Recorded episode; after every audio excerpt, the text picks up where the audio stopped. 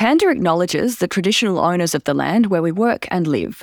We pay our respects to elders past, present, and emerging. We celebrate the stories, culture, and traditions of Aboriginal and Torres Strait Islander elders of all communities who also work and live on this land. Today's episode was produced on the lands of the Jagera, Yugambeh, Yugarapul, and Kaurna peoples. I certainly saw the signs and I was doing everything that I could think of to try and help and to make her feel better, and it wasn't working. I couldn't help Lauren, and I didn't know what to do to make things better. So I just felt a little bit helpless at that point. I'm not really the type of person that wants to burden others with how I'm feeling, but that was certainly the first step. I needed to say to Lauren that I wasn't coping as well. I think that was a big that was a pretty big step. Alex was struggling, and she didn't know how to say it. It felt like she was watching her wife Lauren go through the physical and mental marathon of pregnancy from the sidelines. Like all loving mums and dads watching their partner carry their child, Alex was furiously trying to keep pace, shouting words of encouragement and support, making sure Lauren had everything she needed to make it to that finish line. And once their baby arrived, it was easy for Alex to forget that as the supporting partner, she'd actually run that whole race too, just on a different track. I'm Gia, and this is Survive and Thrive, a podcast from Perinatal Anxiety and Depression Australia, who you might know as Panda. We're not shying away from the realities of everyday parents who, like me, have experienced anxiety, depression, any and all of the mental health challenges and complexity of bringing tiny humans into this world. You're about to meet Alex and Lauren, who, like most of us, are just figuring out this whole parenting thing as we go. After witnessing two pretty traumatic births and supporting Lauren through severe perinatal anxiety and depression, Alex's mental health was hit hard too. But even after all they've been through, you can hear that the love and respect they have for one another is still strong.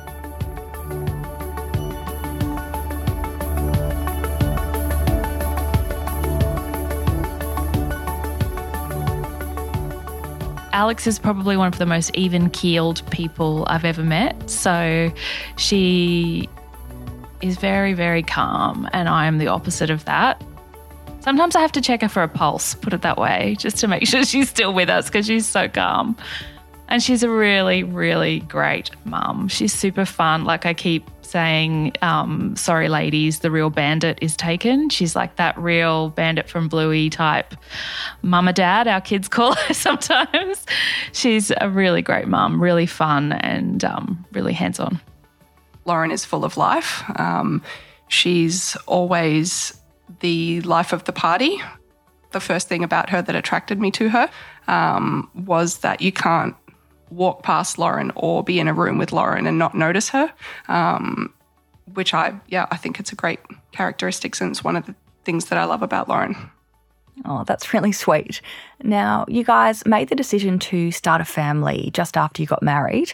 Alex, can you tell me a little bit about your IVF journey? Yeah, IVF for us um, in the first stages was quite overwhelming. There was a lot of information to process.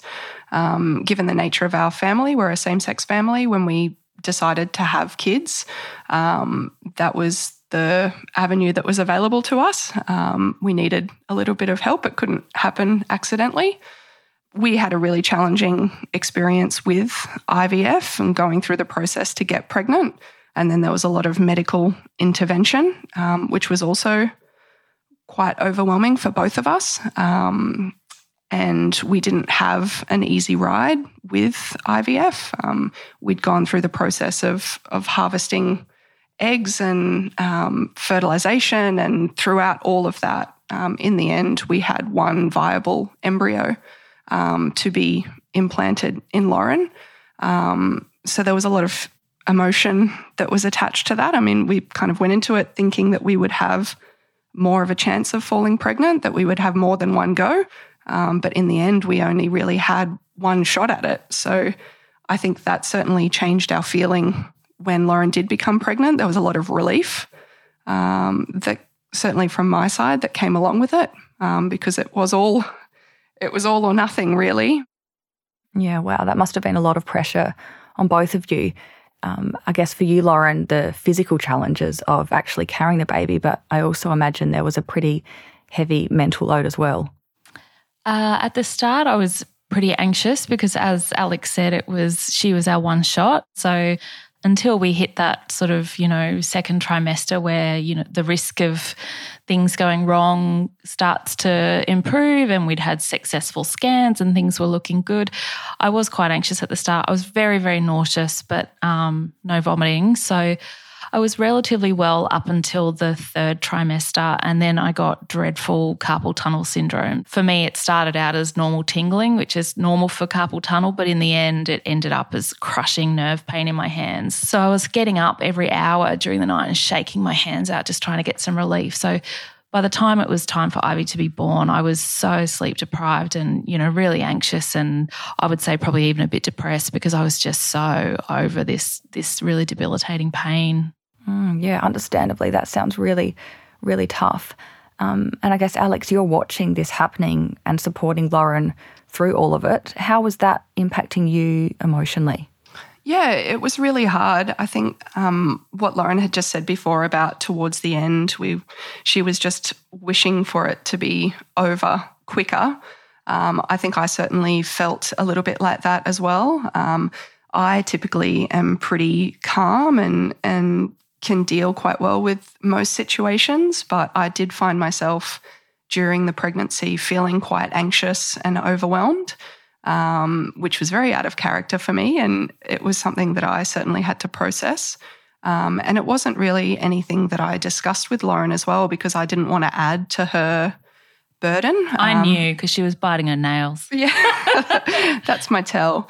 Um, yeah, I, I, was feeling really anxious, and and towards the end, I think I just wanted it to be over as well. I just wanted Ivy um, to be safely here and for us to be on the other end of it. I think the IVF journey for us meant that really our pregnancy started a lot sooner um, than it does for most people. Um, and the anxiety that comes along with having a baby started a lot earlier as well. Um, and I guess you mentioned you sort of internalized a lot of that worry. Um, why did you feel like you couldn't really speak out about it at the time? I just felt like Lauren was going through enough on her own. Um, she had a lot of physical complaints that she was dealing with. Um, and I didn't really think it was my place to be adding to that with how I was struggling or that was my own stuff. Um, and I didn't really need to add anything for her. We are well, one of the first in our circle of friends to have started a family. Um, so there wasn't really any of my close friends that I felt like I could talk to about it. Um, I also felt like I was quite surprised by my own feelings um, throughout as well. Um, and because I hadn't had a history of of anxiety um, before that, uh, I didn't have a connection to any mental health professionals at the time that I could go and see to talk about it. Um, I didn't really know any organisations that um, I could get support from, so I was dealing with all of it alone. Yeah, that sounds really tough. I guess how was that for you then when you had to go back to work and you knew what Lauren was going through at home? Um, I certainly could see that Lauren was struggling. Um, so for me to leave the house every morning, um, it, it, was it was hard. I did feel a lot of guilt. Um, our circumstances obviously were that I did need to go back to work, um, and Lauren did need to stay at home with Ivy. But I did feel guilty going to work every day. And Lauren used to say that um, she was so jealous of the fact that I got to eat lunch with both hands um, which and is go fun. to the toilet whenever she wants to. go wanted to the toilet to. in peace. All the which simple obviously things. these things are very funny in retrospect, but yeah, looking back on it, um, it was a real uh, frustration, I suppose. Um, and yeah, I, I, did feel a lot of guilt about being able to go back to what you would consider normal life, I suppose. I'd go back to my full time job and have adult conversations and go out to client meetings and go out for lunch. And, you know, things didn't really change for me. I had six weeks off, which were, yes, were beautiful. We had this beautiful baby at home. Um, and we, at that stage, had everything that we'd wanted. You know, we, we wanted a baby, and here she was. She was happy and healthy, and it was all great. But, it was really challenging. Um, and yeah, nothing really changed for me, but everything had changed for Lauren. To give yourself some credit as well, you would have been sleep deprived as well, as I, I can imagine. yes, I can cope a lot better than Lauren without much sleep. Maybe it's on account of my age because I'm quite a lot younger than Lauren. Oh, stop it. um, but yeah, I, I can cope um, a lot better without sleep. So I didn't find that as challenging. But you are you were very hands on. So it wasn't a case of, well, you know, I've got to go to work tomorrow and therefore the baby is your job. Like we were when as soon as Alex was home, we were 50-50 parents. That's how things work in our house. Um, she was really responsive and really hands on. Now, Lauren, I guess you, you've touched on this before, but you felt that sense of resentment a little bit early on when Alex was able to go back to work and do all the things that she did previously. Can you d- describe that a little bit more for me?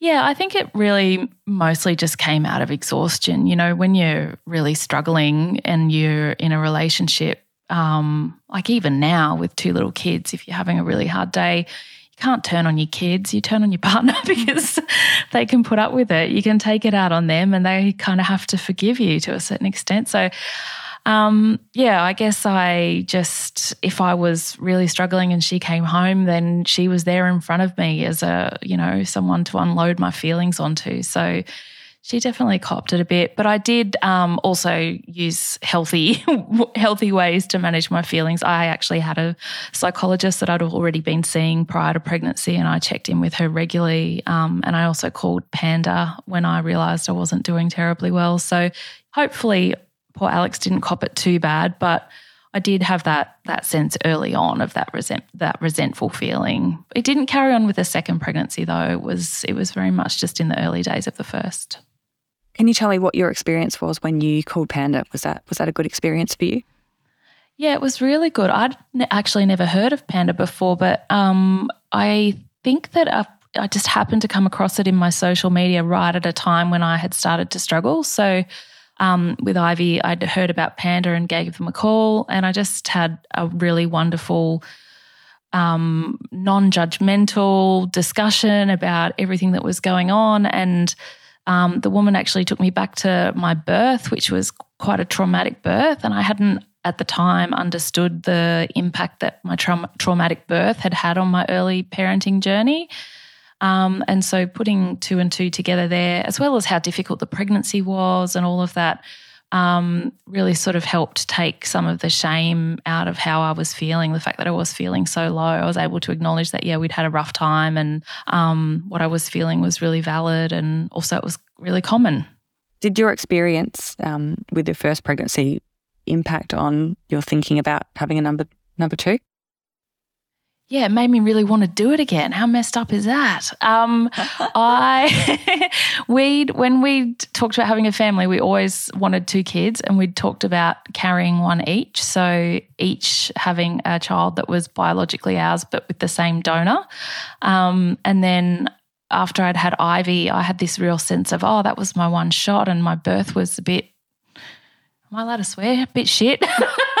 had a bit of a traumatic birth, and um, yeah, I felt really, I felt a lot of grief that that was already over for me. And then um, when Ivy was approaching two, um, I was really feeling like oh, I really, really, really want to have another baby, like car- carry and birth another baby.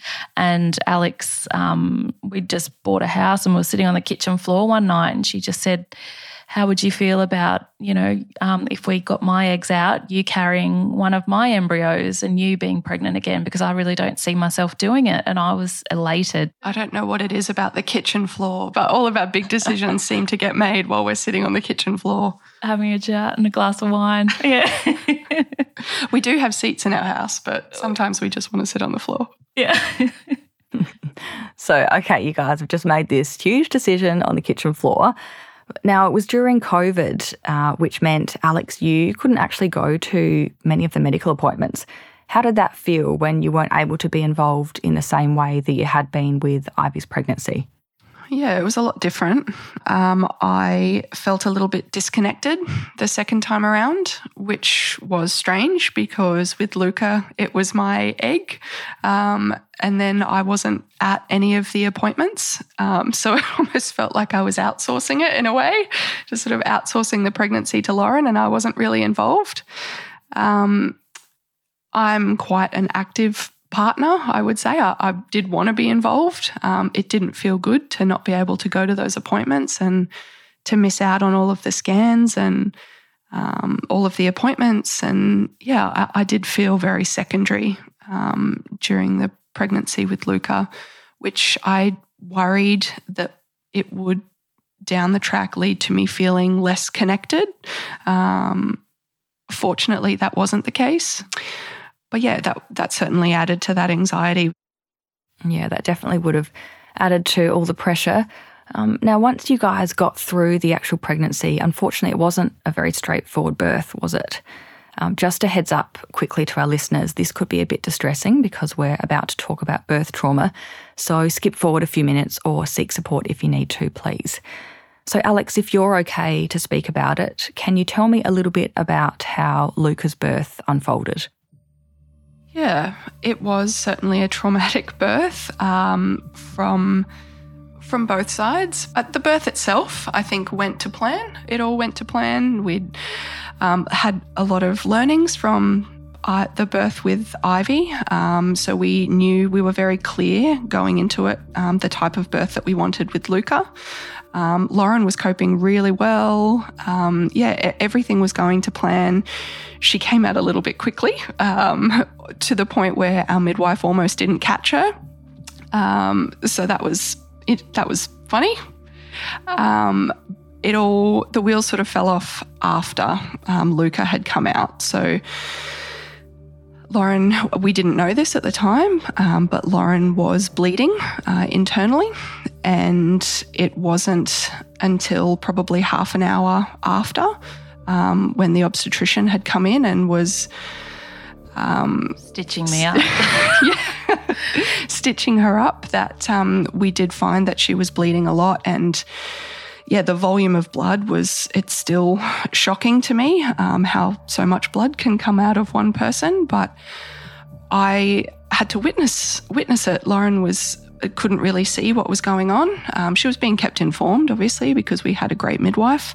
Um, but yeah, I was sort of all seeing it unfold and seeing more and more medical personnel come into the room and the concerned faces and the bleeding didn't stop and I could see Lauren getting grayer and grayer and then whiter and whiter and I could see the blood pressure monitor and seeing her blood pressure go down and yeah, it was. Um, there was a moment there where I did think that this this was it. Um, that I was going to be raising two kids on my own, and yeah, it just felt like my life was kind of slipping away, or Lauren's life was actually slipping away in front of me, but um, mine was as well. And it was, yeah, it was, it was really traumatic. Like I just remember so clearly the thought in my mind at that time was how how am I going to raise two kids on my own? And yeah, it was it was really traumatic for for me. Obviously, not great for Lauren. I don't want to diminish um diminish her side of it as well. But yeah, as as a partner, seeing that happen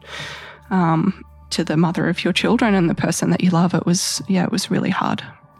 Wow, guys, I'm so sorry you had to go through that, and that sounds extremely full on.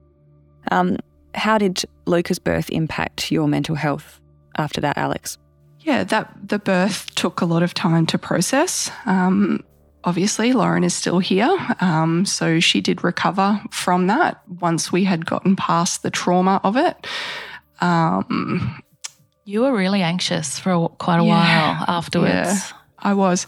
I didn't really talk about it um, to anyone afterwards, um, not even really to Lauren. Um, I mean, you, your friends and family see you when they ask about the birth, and I just kept quiet during those conversations. I didn't really tell my side of the story, mainly because I thought it was something that I probably needed to keep to myself for a little bit um, and process, and also didn't want to ruin it for other of our, friends who wanted to have babies at that time. It's not really an uplifting story that you want to tell. Um, so yeah, I did. I did keep it to myself, and I did feel really anxious. Um, Luca did have some complications afterwards. Um, she had some breathing challenges, partly due to the fact that she was born so quickly. And I just, yeah, I didn't really cope with that situation very well. Um, I thought it would probably be something that Lauren would have struggled with, but she, yeah, she coped remarkably well. And I think if uh, Lauren said before that I'm the calm one that kind of keeps it cool in stressful situations. But I think Lauren was um, the cool, calm, and collected one during that period of time, which was a nice dynamic shift for our for our relationship. Definitely, I relied on her a lot to keep me calm because I was struggling with how overwhelmed I was feeling with all of that happening. I was scared for Luca, and yeah, trying to process process everything. Um, all that was all happening at once. It just felt like everything was happening all at once and there was a lot to to deal with. I couldn't sleep. Every single noise, every cough, fart, gurgle. I was like, what's that noise? Sitting straight up in bed, checking on her, hovering over her. And babies are so noisy. but I just knew she was all right. And I was, yeah, I was really calm. I, I wish, I wish I could carry that level of calm through the rest of my life. Yeah, gosh, wouldn't that be nice?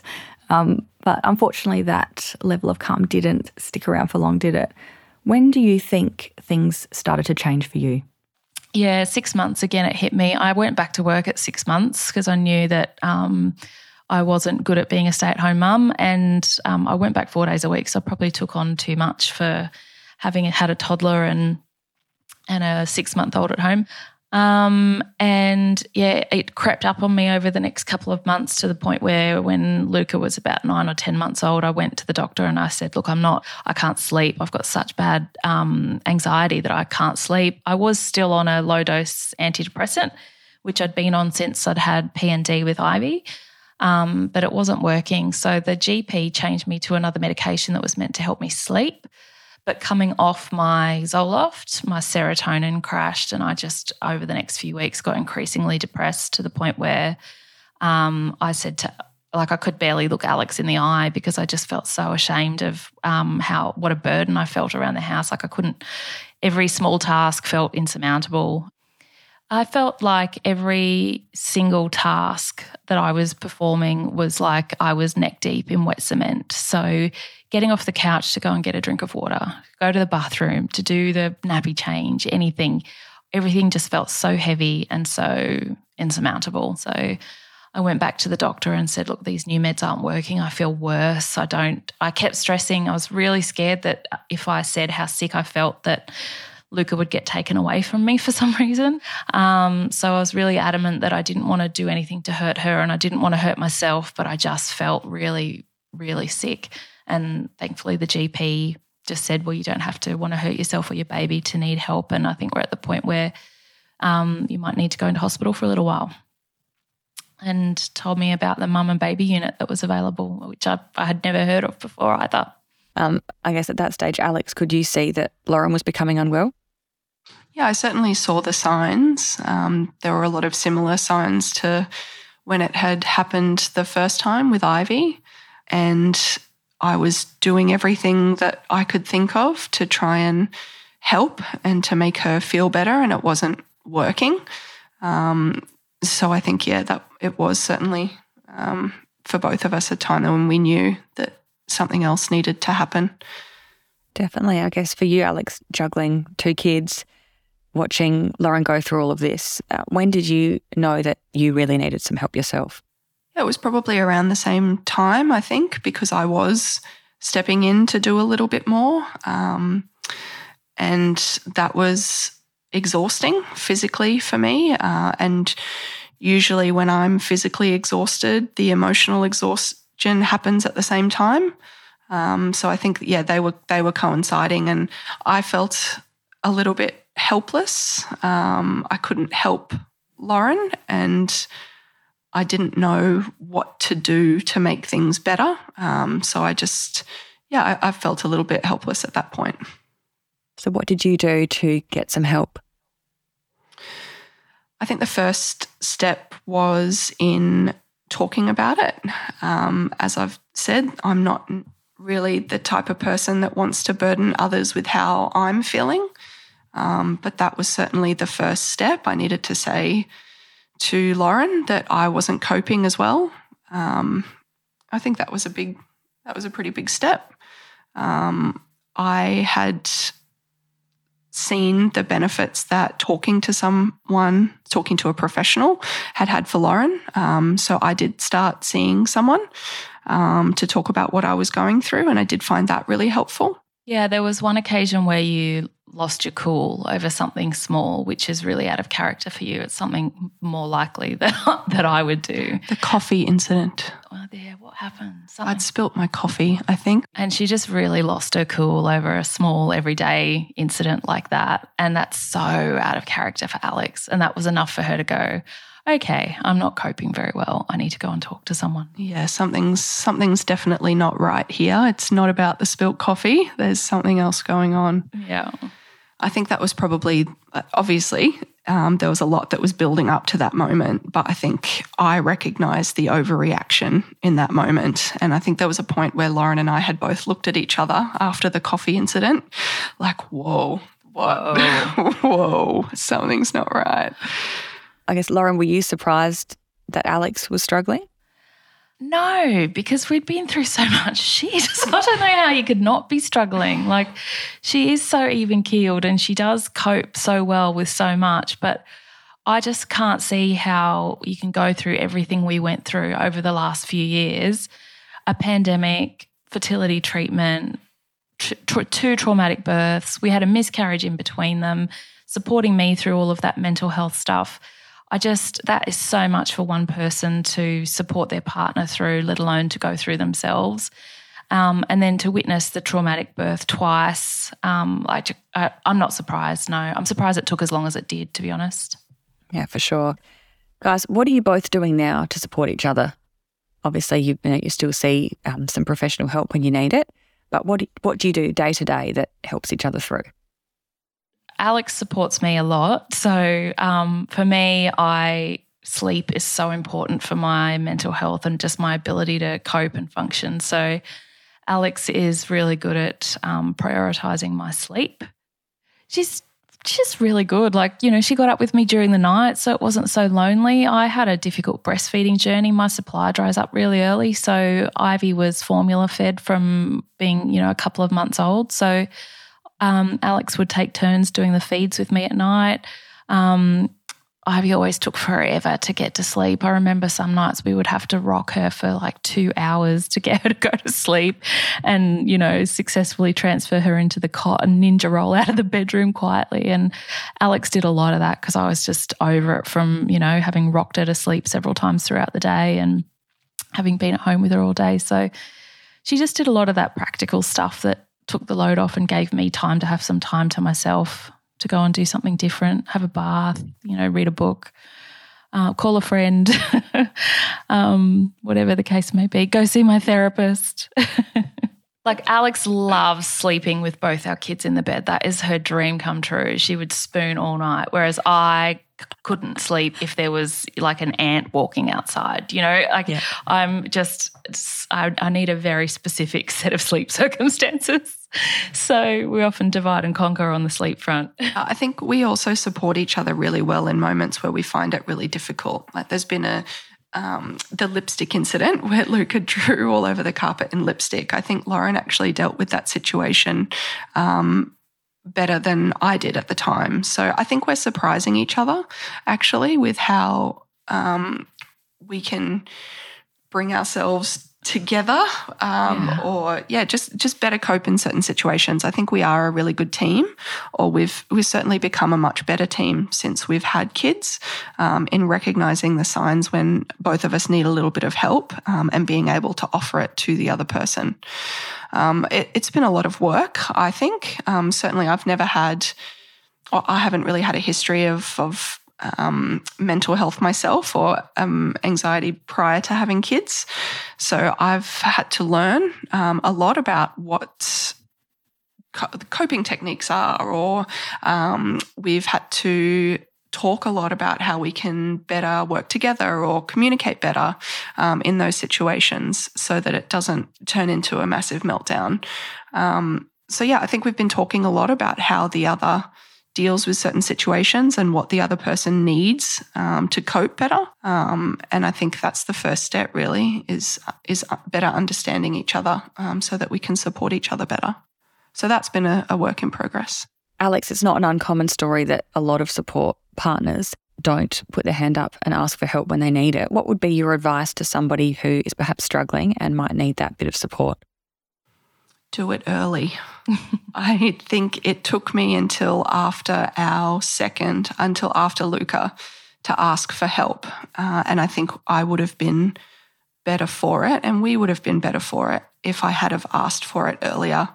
Um, I don't think I would have maybe gotten to the coffee incident um, if I had have asked for help a little bit earlier. Um, I mean, I didn't know that I needed help. I didn't know what help was available. Um, so I think that would be a difficult thing for someone who maybe doesn't even recognize the signs within themselves and doesn't recognize that they're not coping. Um, I would say do your research, do a lot of reading. There's a lot of organizations out there that can provide resources that are really helpful. Um, and I think the sooner the better, because certainly in my case, it got worse because I didn't, I, I kept it all inside. I didn't talk about it with Lauren. I didn't seek help. Um, I just sort of bottled it all up and then it all got too much and it exploded.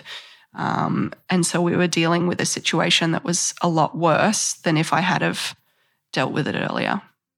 Mm, thank you for being so honest, both of you. I, I think you're both doing such an amazing job raising your two girls. Of course, there have been some really hard moments in there. But I want to know now what is the most joyful part of parenting for you both? The thing I find most joyful about parenting is um, getting to be a bit of a goose again, having free reign to just be a big kid and sort of see the world through their eyes. So I'm always in a rush. I'm always off to the next meeting or trying to achieve the next thing. And, you know, when I walk our five year old to school and she wants to stop and stare at a bug, um, you know, I've got to stop myself from saying, hurry up, Ivy, we've got to get to school. But it's it is really cool watching how they see the world and um, how much joy they take in those little everyday moments.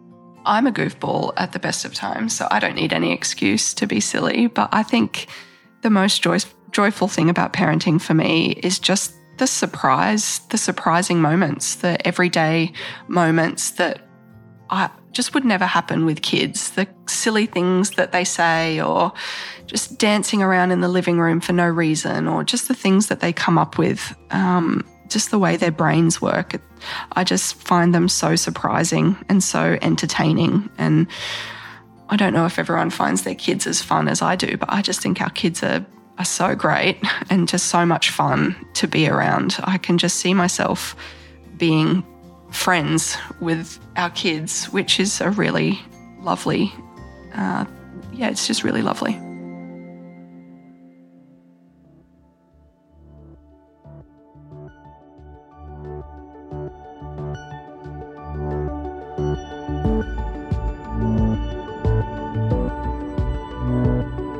Survive and Thrive is a podcast from Panda, Perinatal Anxiety and Depression Australia, an accredited mental health service. You'll find all the links and information you need in the episode notes, wherever you're listening. But just a reminder if you are a new or expecting parent, you can call Panda's free national helpline from Monday to Saturday on 1300 726 306. If you're experiencing a mental health crisis, call Lifeline on 13 11 14. If you're in a life threatening emergency, call triple zero.